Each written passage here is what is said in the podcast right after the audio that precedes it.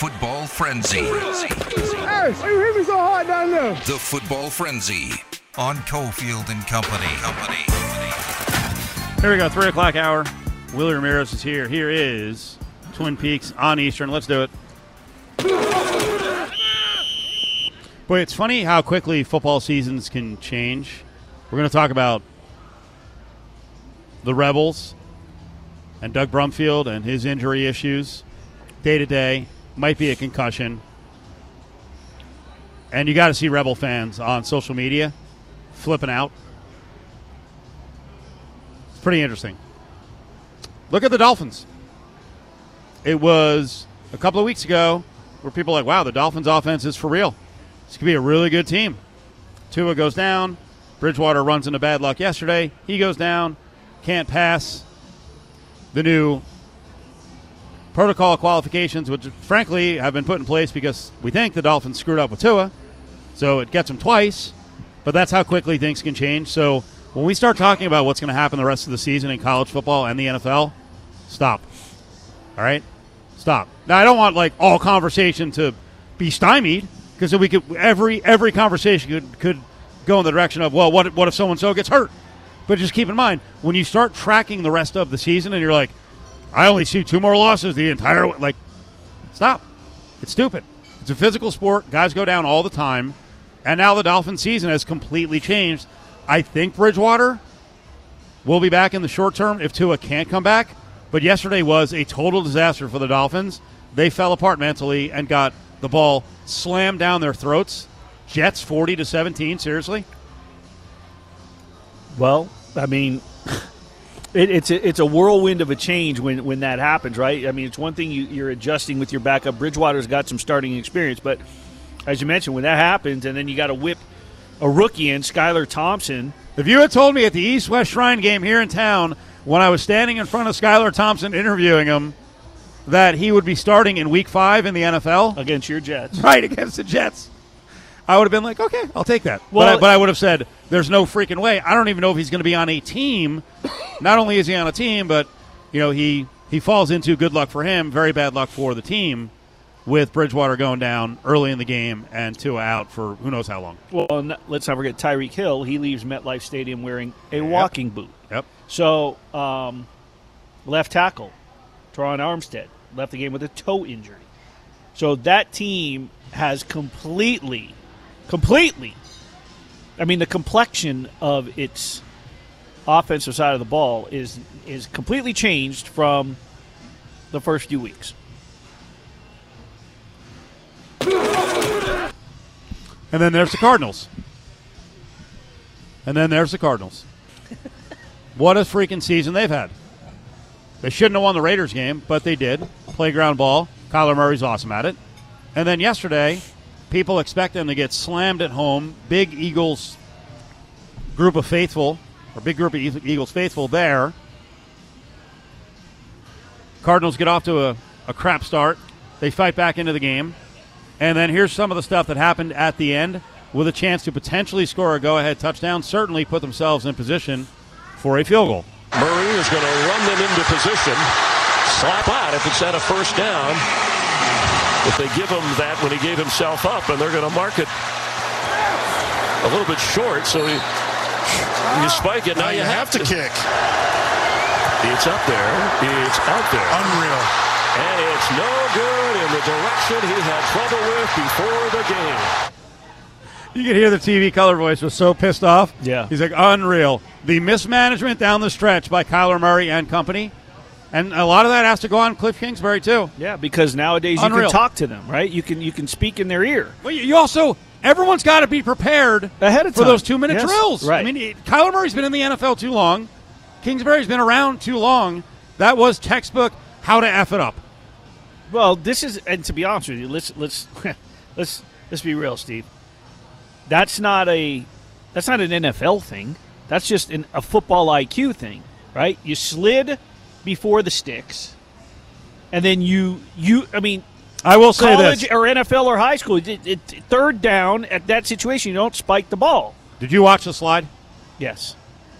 The new rule, and this is all because Kenny Pickett wanted to, you know, was Shaqtin' a fool last year. Remember Kenny Pickett faked the slide? Yeah. I mean, I good move at the time because hey, the rules are poorly written. He faked the slide, gained whatever it was, another twenty or thirty yards, and both the NFL and college football put in a rule when the slide is initiated, that's the end of the play. That that slide by Kyler Murray was so freaking close to the line. By the way, I know this goes without saying, but I'm going to say it for people who don't know. Kyler Murray sliding is a thing of beauty. Why? Played baseball. He was the 12th pick in the Major League Baseball draft. He knows how to slide. He did one of those slides where it was as a pop-up slide. Yeah. And anyone who's played baseball or even you know softball, if you were decent at sliding, he did a pop-up slide. He did it so quickly that I went back and watched a couple times because I'm like, man, I thought he was like right at the line. Yeah. But now they're they're so precise on it. I was hoping they got it wrong, but they actually got it right. Um, so he slides a little bit short. But then the problem is when you get up and you Willie, when you've got all that time left, and I know there's no timeouts, but you got to try one more play. Yeah. You got to try one more play, and you got to get closer for the field goal. Why not when you're in a rush like that and you got the Eagles coming? I mean, just you it, listen. If you spike it, you're going to lose what half a yard, yard. I mean, just go ahead and just just snap it and punch it forward. Try to plunge forward. Hold on to the ball for dear life and just plunge forward. If that's what you got to mean. If you can't plan a play, if you can't call something, or like you said, they should already know in that situation. Here's what you. Here's what we're going to do. But at least try to make the first down because you're spiking it in order to get the kicking. But uh, whatever. Because it's. A, I mean, there's a minute 22. So if you plunge forward, and the clock keeps running, you still have time to get your kicking field or kicking team on the field. Are we missing the mark on all of this? Which is Well, that Kingsbury didn't talk in his ear and say, no. If you're the quarterback and you've brought the ball to the 25 yard line with 22 seconds left and no timeouts on third down, is it right for Kyler Murray to think, you know what, we're here? Like, are we giving the kicker too much of a, a pass? It's a 42 freaking yarder, dude. Come on. "Oh well, yeah." I mean, but we haven't gotten to that point yet. This So, wasn't no. like, like I'll back. I will back anyone who says don't play for a field goal when it's 49, 53, you know, freaking 64 like Hackett. Right. It's a 42 yarder. If your team doesn't have a kicker who can make a freaking 42 yarder, that's on me, the quarterback. Are we bearing the lead and then look just you know kind of fitting the narrative to well, Kyler Murray doesn't play smart football, playing video games, didn't know the end of the game situation. It's 42 yards because I I'm kind of channeling right now myself, or maybe a little bit of Kyler Murray through me because that that might be my that might be my attitude. Like I'd be annoyed at myself for sliding a half yard early, but I'd also be pissed. Like, wait, I'm taking guff because we don't have a kicker who can make a 42 yarder. Really, Cliff? Really, Steve Keim? Let's get it together. It's Twin Peaks here on Monday. Big beers under four bucks. I wasn't ignoring you, but I know, I know. I'm Uh, looking. I'm looking. I, I googled his name. I figured I and could- The, fir- I- the I first figured thing I that- could- it's the first thing that came up was Matt Ammendola and a Danny bunch Amendola's of brother. a bunch I made it up. He's got two M's in the name. a bunch of missed field goals. Well, he's the second team this year. Uh, Four dollar shots. There's 19 of them. Rumple Minze and Goldschlager right at the top of my list. Also, uh, Dana White's Howler Head. They've got that. And every day, every day, five dollar margaritas.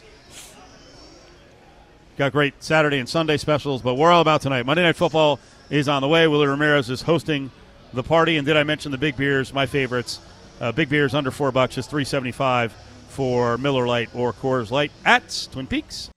Follow the guys on Twitter at Steve Cofield and at Willie G. Ramirez or tweet the show at Cofield and Co.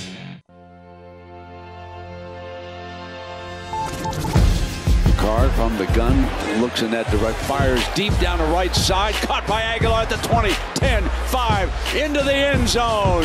Nelson Agholor with a beautiful catch and run as Derek Carr brings the Raiders right back into the thick of things. That's a way to do it. Now, back to Cofield and Company, live at Twin Peaks.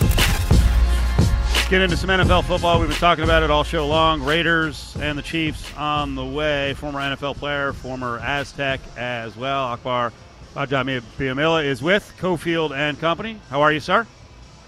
I'm doing good. How you guys doing?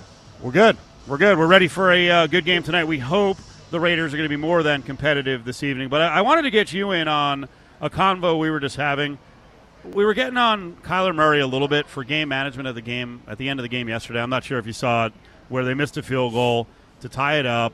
There was a slide and a spike. Uh, did you see the scenario unfold at the end of the game? No, I did. I, I did not. I missed that scenario. I did not see that. So here's how it played out.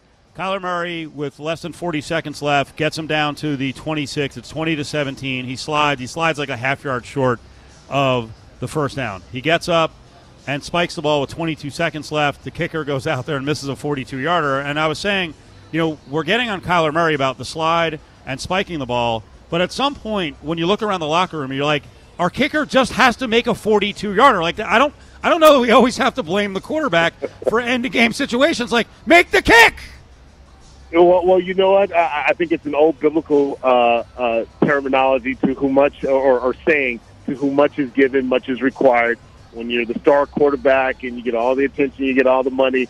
Everybody wants to, you know, put the the blame and the pressure. Hey, why don't you just kind of march it in and throw it in? And this is what you get paid the big bucks for.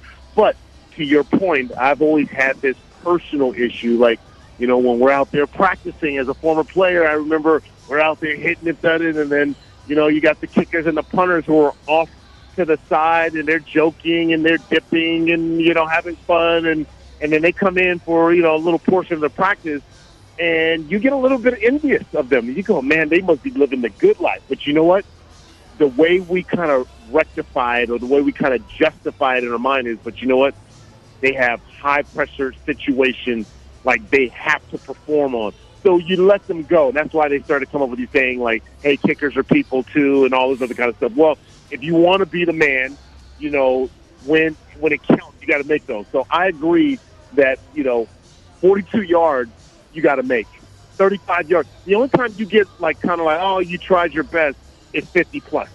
I go 50. Actually, I'm gonna go. I'm gonna go 52 plus. 52 plus, you get to go. You know, you tried your best if you missed it. Before, uh, I'm I'm in the middle of an interview. Uh, thanks, man. I appreciate it. And this guy, he, he's still right in the middle of interview. He watches the NFL NFL Network. Thank you so much.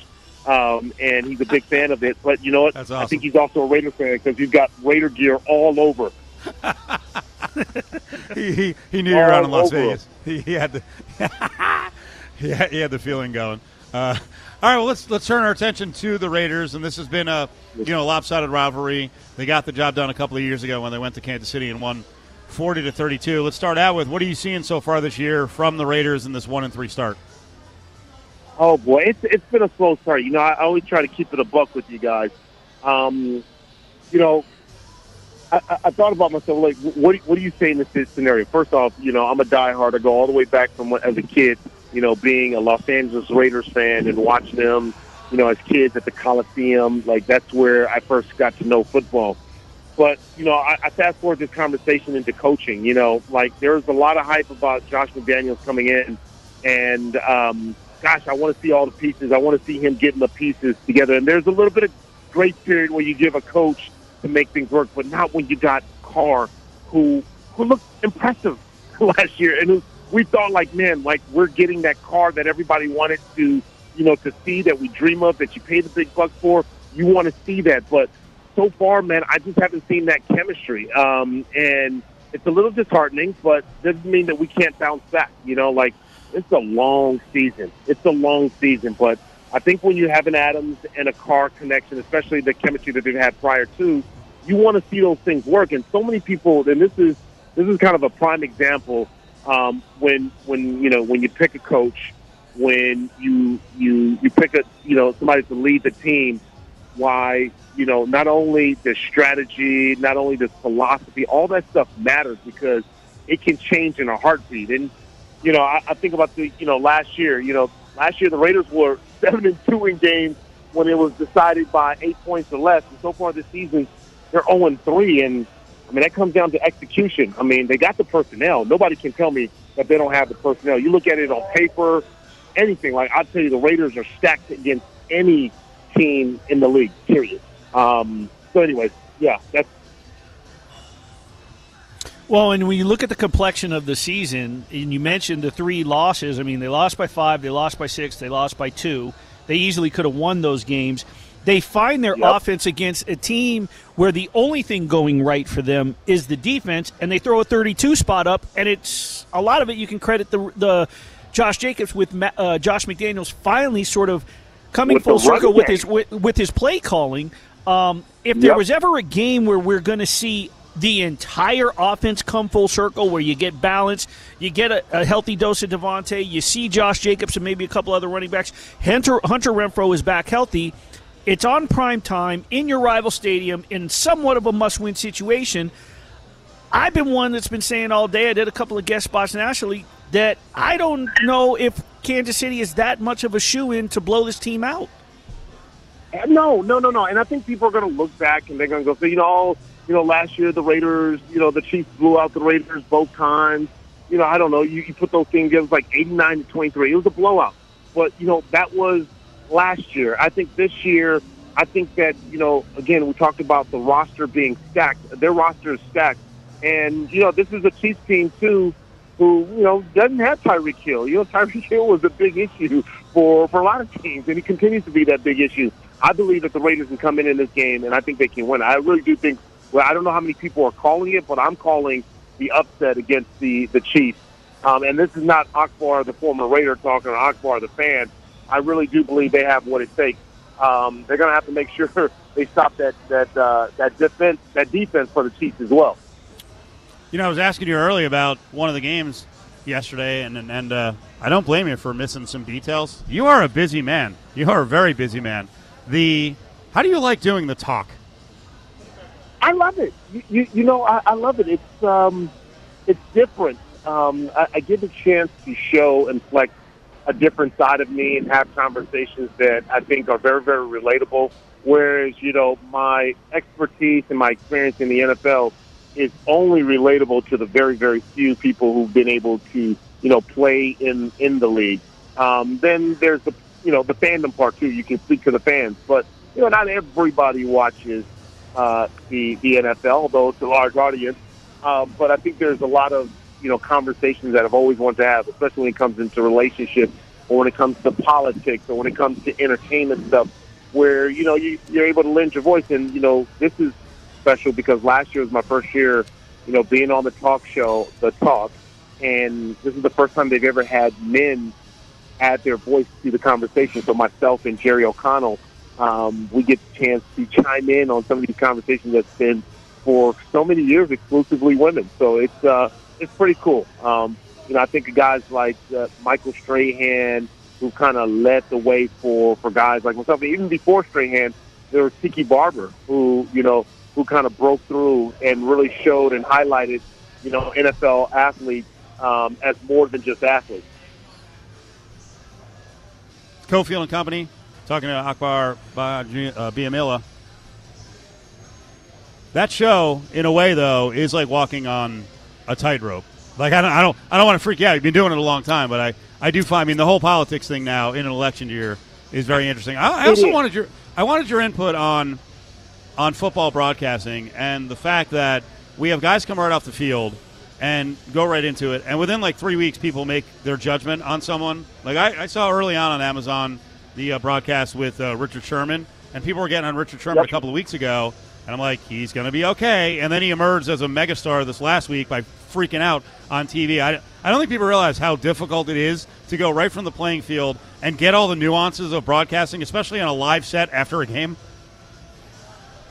Yeah, you know, you, you bring up a really good point. It is a new muscle.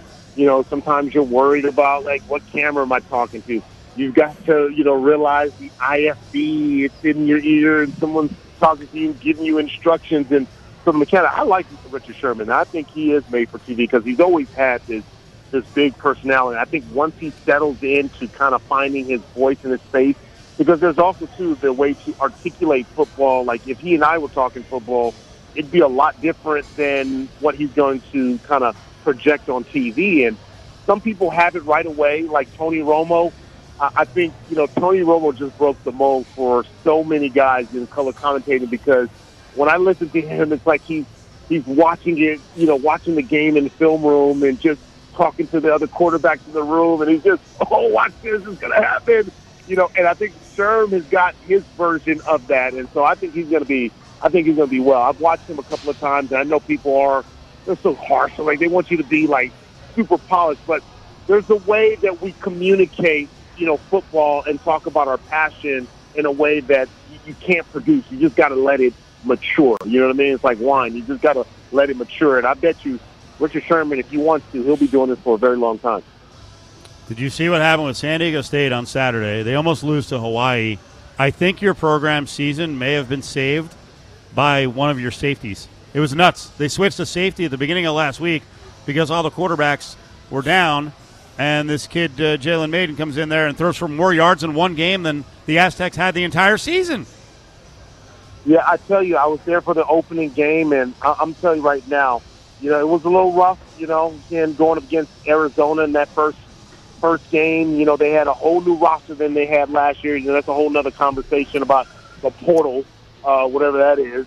Uh, you know, being able to go up against a whole new team than you did went last year. But San Diego State has really, really, you know, under Brady Hoke again for the second time around. The one thing I know about my Aztecs, they don't ever give up. And I was a little scared. I was like, man, we can't lose to no Hawaii. That's the year that we've got the brand new stadium. Like, come on.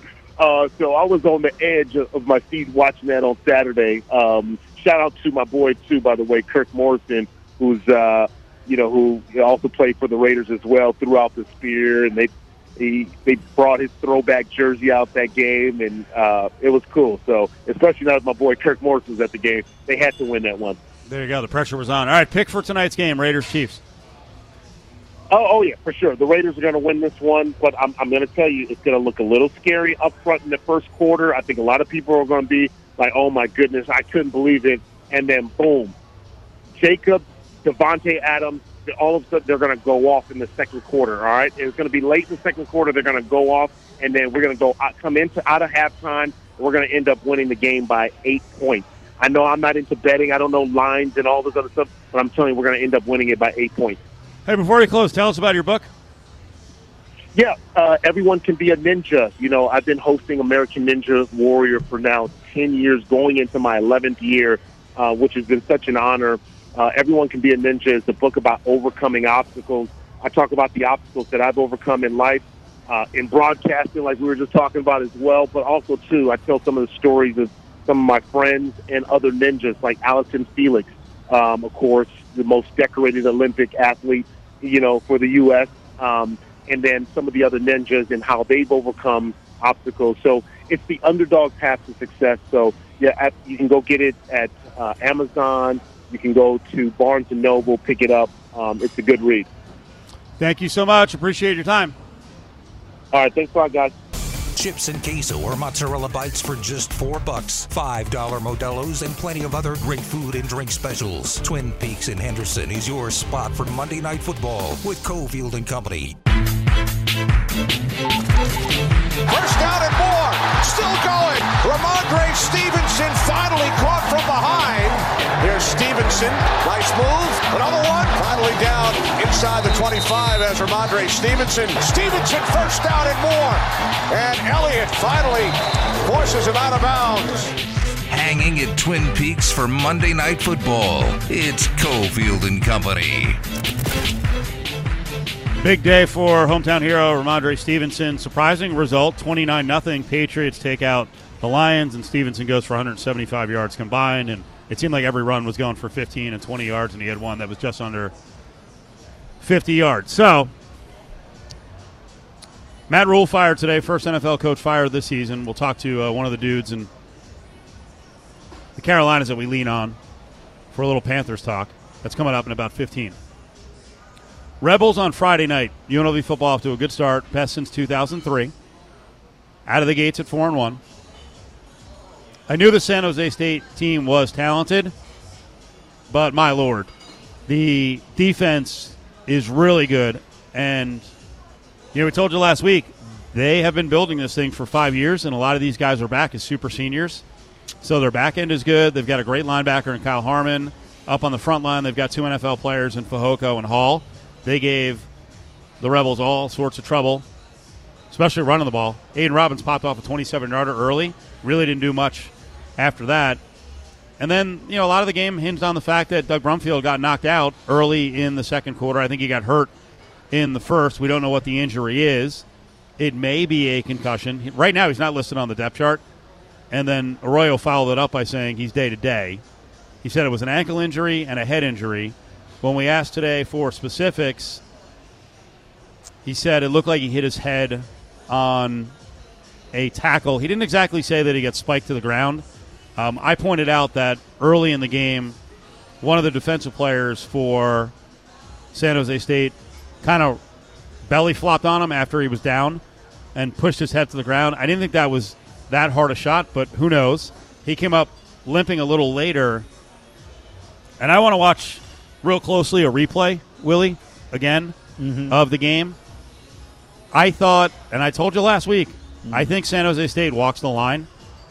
So I'm not saying that their shot on Brumfield was dirty, but I want to watch it a couple more times to make a call on it. But what it does now is it throws the next couple of weeks into flux, into doubt. And they're two of the biggest games on the schedule Air Force here and at Notre Dame. And I'm seeing all this speculation from the game. Rebel fans are really interesting. They're more engaged now than ever. You know, they didn't really have a reason in the last couple years because the Rebels weren't winning games. Wins start to bring back the fans, but there's so much scar tissue. You know, we talked about the players having scar tissue. There's so much scar tissue with the fans, Willie, that a lot of them start speculating today. And I, I retweeted one of the questions from a, a Jason, that's a listener, and I'm friends with, and he was saying, you know, make sure you, you know, just sit out Brumfield the next two games because really it's the games after that that are most important. And I get the feeling sometimes that Rebel fans are like, can't win against uh, Air Force, not going to beat Notre Dame, don't bring back Brumfield. I'm not saying rush him back, but if he's ready to go against Notre Dame, then he plays against Notre Dame. They're like all of a sudden, I think the mentality is they're at four wins, just make sure they get the next two, and the goal was being bowl eligible. Now, the goal can be winning seven or eight games. The goal could be getting by San Jose State in the division and still winning the division. Yeah, they have the tiebreaker in hand. I mean, if, the follow up from that was like San Jose State's not going to lose another game this year. Like, what? Wait, what just happened? I like San Jose State too. I thought they were impressive. Now they're going unbeaten down the stretch. Folks, have some optimism. When did when exactly did Cam Friel take over last year?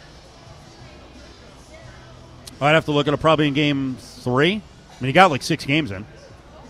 He didn't play against Air Force. Justin Rogers did. Number one. Number two. Yeah, Rogers did. Number two. Yeah. Air Force just lost to Utah State, Yep. which UNLV pummeled. Yep. They're now coming back here. If listen, I've been asked to tell me, oh, same old rebels. Here we go. You know, yeah, four and one. It's a farce. I, I've been hearing that. Well, if you watch the game for the for the first part of it, I mean, everything that could possibly have gone right for San Jose State went right. Everything that could have possibly went wrong, it's it's it's sort of like one of those football things where, I mean, everything lined up perfectly. If you did, if you replayed just that first part of the game, even the first half, ten times, no shot. It's as dominating for the Spartans as we saw it. The Rebels are going to regroup. I'm not saying that they're to I'm not saying it's guaranteed that they're going to win, but they're not it's not going to be what people are thinking. And the fact that Utah State just if I'm not mistaken, wasn't it at Air Force? They just went in and beat Air Force. Or was it Utah State? Yeah. Was it Utah It was Logan? Yeah. Okay. Even still, nobody thought that that was going to The, happen. con- the conference is just about dead even. The West is. Like I even had someone say, "Wait, they're gonna UNLV's gonna lose to Hawaii or Nevada." Yeah, they could. I mean, I think they should beat them, but they could. Hawaii took San Diego State to the brink on Saturday. So everyone, let's find out what the injury is. Friel is a good backup. He threw a couple of passes that I thought were ill advised, but beyond that, he was very efficient. He's a good backup quarterback. I think he'll win the battle this week, just so you know.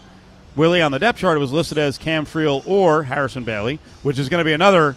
That's another firestorm coming, because if Friel doesn't play well, like say in the first quarter, because I already saw it in the game on Saturday, I'm getting tweets about what Bailey's high school ranking was as you know in terms of recruiting.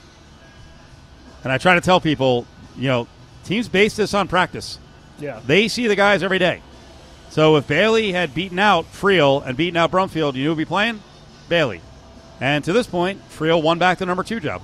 I think so. I mean, I think, and, and I just, I just, I, I'm not, I'm not. If Brumfield has to be held out. If if he if he's going to be out, then he's out. You're right. If he's got to come back, bring him back. If he's healthy and he can play, then you want your best choice in there. You don't. It, it, it's almost like saving your starter, right? You can't say you got to go for the win. Got to Yep. go for it now. Oh, I think people just they look at games and are like, not winnable, not winnable. The games are winnable. They're all winnable. I, I think they're winnable with Cam Friel. I think Cam Friel could go into Notre Dame if they play a good game defensively and they, you know, Robbins gets going again. And the other one is, you know, Kyle Williams is going to be back at some point. Yeah. Weimer, we'll see. There's still a lot of upside, and a 40 to seven loss. I know it stings, but you don't have to give up on the season. You don't have to just kind of picking and choosing the few wins left that you believe they can get. They can win a lot of games. Follow the guys on Twitter at Steve Cofield and at Adam Hill LVRJ. Or tweet the show at Cofield and Co. That is not a surprise to me. I actually wondered whether Matt Rhule would get fired this week or not. The team's awful. They're lifeless. They're totally uninteresting. 11 and 27 in his three years. He leaves Carolina with four years left on a seven year contract. So he did him two favors. One, he can go get the highest profile college job he wants. And two, he walks away with a whole lot of money. Hanging at Twin Peaks for Monday Night Football. It's Cofield and Company. A very mopey greenie. That actually sounded like a happy story at the end to me. That uh, Matt Rhule gets a ton of money and gets to make even more money. Yeah, Matt Rhule sucks because I don't think he ever really got a chance. But maybe Heath Cline from the game in South Carolina will tell us that Matt Rhule got every chance and blew every one of them. But he's gone. Heath's up with Cofield and Company. How are you, sir? Hey, Steve, how you doing, man? I'm good. You're very chipper. You're very chipper. Coach got fired. Let's be melancholy. Uh, you know, it, honestly, this this might restore at least some energy uh, a little bit because uh, it has been a sleeping pill for the uh, last two years with regards to this team. So anything that gets people talking again, even if it's the quest for the first pick, I'm I'm all for it. So tell me I'm a moron if I say, hey, I don't think Matt Rhule really got a fair chance because he never had a quarterback. You're half right. It's true that he didn't have a quarterback, but it's also true that he didn't give himself the best chance. You're talking about a guy who came into the league with one year of experience as an assistant coach with the Giants, who then hired a coordinator in Joe Brady, who'd never been an OC in the league and who had basically been, you know, a behind the scenes guy with the Saints. Certainly wasn't a high profile like a quarterback coach or something. Hired a defensive coordinator who was a buddy of his he brought with him from Baylor, who again had coached in the league briefly, but not in years. You know, he didn't give himself the best staff to give himself a chance to succeed. And we heard a lot about this idea that he was going to bring a successful culture. Well, it's hard to me to have a culture without winning, and, and they didn't do everything they could to win. He got some raw deals, there's no question. 2020, having his first year be in the middle of that mess and, and, and questions with Cam and, and what his situation was, he had some bad breaks, but he also didn't give himself the best chance either. Is Tepper going to be a good owner? If you define a good owner as one who'll spend money, then yeah, he's Yes. at least good for that. But Yes, uh, the yes. trouble is, he he wants to win business deals. And Steve, this is a perfect example. Look, Baker Mayfield has been terrible. Okay, there's no debating. It's been absolutely terrible. Had they brought Baker Mayfield in earlier, maybe they could have figured out that he was terrible earlier. Maybe he would be less terrible if he got more time to work out with receivers, to go over things with his coordinator. But Tepper is one of these dudes that has to win every deal because he's a business guy, big big shot business stock guy, and so they were saying, in effect, we'll wait two months when the Browns get desperate and and they'll take on more money. We'll wait that long to get this guy, even though we want to be our starting quarterback, because we're going to win this deal. Well, great, you won the deal, but your team stinks, and part of it is because you don't have a quarterback that was properly prepared. So that that's the kind of stuff. I don't know that people out in Vegas realize it, Steve, but uh, he he basically completely screwed over the state of South Carolina over a business deal they were trying to build their own version of the Cowboys star in, in Rock Hill near Charlotte, and he walked completely out on that deal, alienated a bunch of people. I mean, he wants to win business deals, and that's not always the way you win football. So, I mean, I know it's only five games in, but it. I mean, it seems like writing on the wall, throwing in the towel. Is, is Christian McCaffrey going to be on the trading block? I think there's a very real possibility that a number of guys could be on the trading block just because if you look at what they've done, they only have four draft picks next year. Now they've got first and second, but they have dealt away. They only have nine picks total for the next two drafts. So uh, now they sure not give Christian McCaffrey away, but I mean honestly, if there's somebody out there who's convinced one he'll stay healthy, and two he's a difference maker for him. He's a dynamic guy that would would elevate them from maybe a good offense to a great one or something. I mean, they they'd be crazy not to at least talk to somebody about it because they've got salary issues for next year too, and and this team just needs draft picks. They don't have enough talent. We're talking about Matt Rhule going bye bye.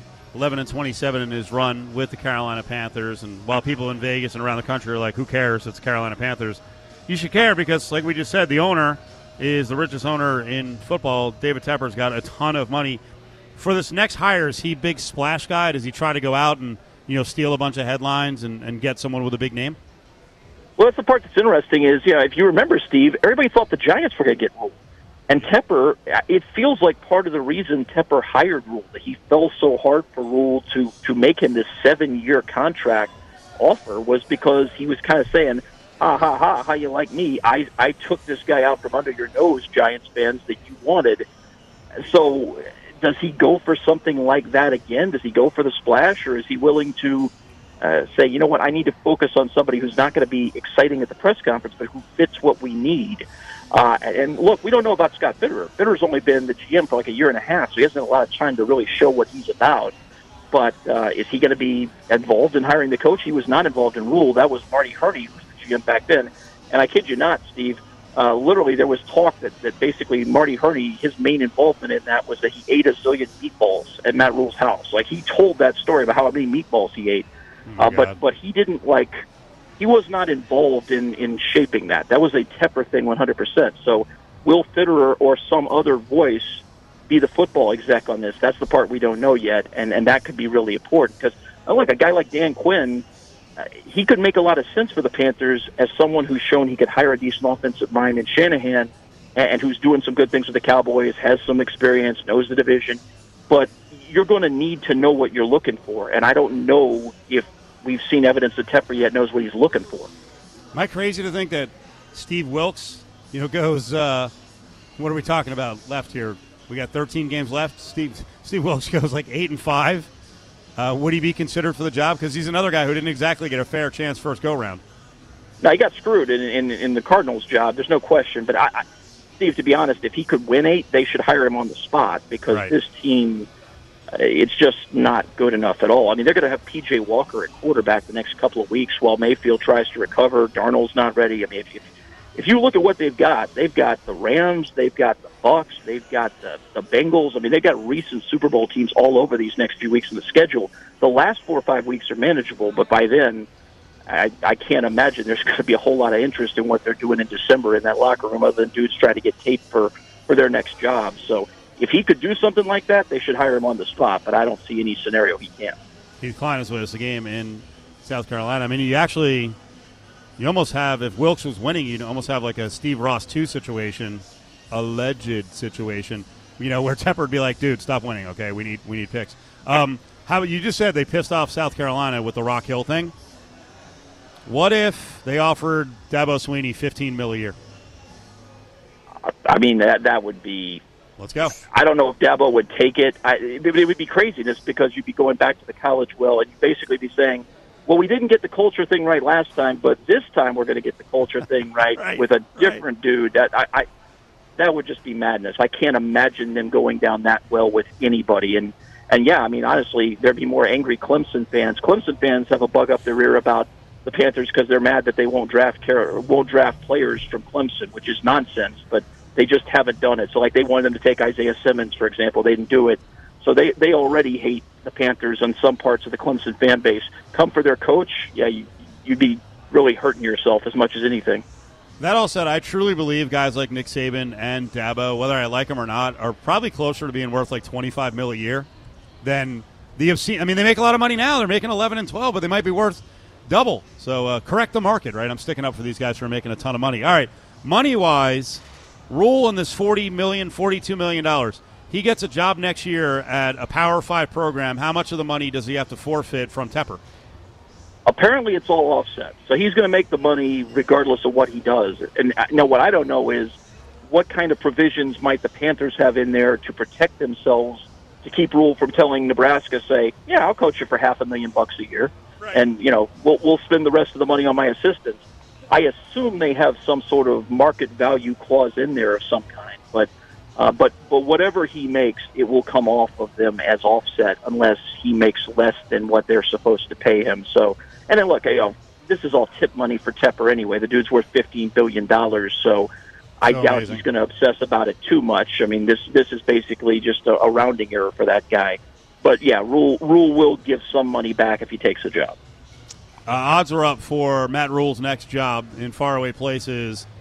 What's the best job? Nebraska, potentially Auburn, Wisconsin, Arizona State, Colorado, Stanford. I'm not even going to read Oklahoma and Texas A&M. That's stupid. They're not; those guys aren't getting fired. But what's the what's the best job on that list? And if there's not a great job, I mean, obviously he would just sit out and just take the cash for now. Yeah, of known jobs, I would say Nebraska is probably the one he feels like the best fit for, just because you look at what he did at Baylor, where he came into just an absolute toxic waste zone, and three years later had them in the Sugar Bowl. It's also worth noting, though, Steve, Matt Rhule has never beaten a ranked team. At, in six years as a college head coach, he never beat a single ranked team. So it's not like it's a given that he's going to make your program amazing. He did nice jobs at two places that were really hard to win in the case of Temple and, and super toxic at Baylor. But well, again, there's there's a question here because that's one of the things that was hard to understand is what Matt Rhule football actually is. You know, it, I don't know after watching it for two years and change what it was ever supposed to be on the NFL level. We heard he was going to be this physical guy, and then he brought in Joe Brady, who was this passing guy, and it never really meshed together. So I, I don't know for sure that he's going to be the impact guy some people imagine he is on the college level. But Nebraska is a place that's got some advantages, but also some flaws that make some sense. And I, look, I, I've always believed Arizona State should be so much better than they are. They're probably going to deal with some NCAA crap, but somebody sooner or later is going to figure that place out. So I don't know if I had to choose between living in Tempe or Lincoln, Nebraska. I think I'd lean Tempe myself, but I don't know if he wants to deal with the nonsense that's going to come with that job right now. Last 45 seconds here. Do you know? You, you know, you talk a lot of SEC football. Do you know what is Jimbo's buyout? I swear to God, I thought I thought I saw it was like north of 80 million dollars. Do you know what his buyout Yeah. is at Texas A&M? After this year, it's eighty-six million. So yeah, 86 Jimbo, million! They're they're they they will be angry at Jimbo. They will threaten some things maybe, but Jimbo's not going anywhere if Jimbo doesn't want to go anywhere.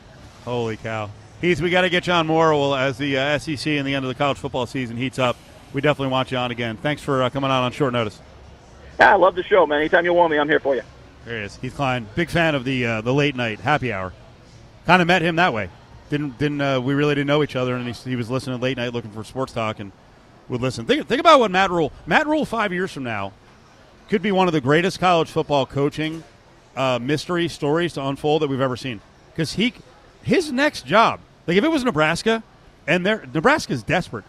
Like if I were him, I'd write into the deal. Yeah, I want I want eight million dollars a year, and I want uh, starting uh, year one, I want sixty million dollars as a buyout, and they'd be like, okay, like he could walk away in four years and have forty million dollars from. I'm not saying he's going to fail at Nebraska, but he could have forty million dollars from the NFL and like Guaranteed hundred million. twenty-five Oh. million dollars from freaking Nebraska. This coaching thing is out of control, completely out of control with the salaries and the buyouts. Yeah, it depends on which side you're looking at. If you're on the coaching side, it's pretty freaking great. damn good. Come on down to Twin Peaks Monday Night Football on the way.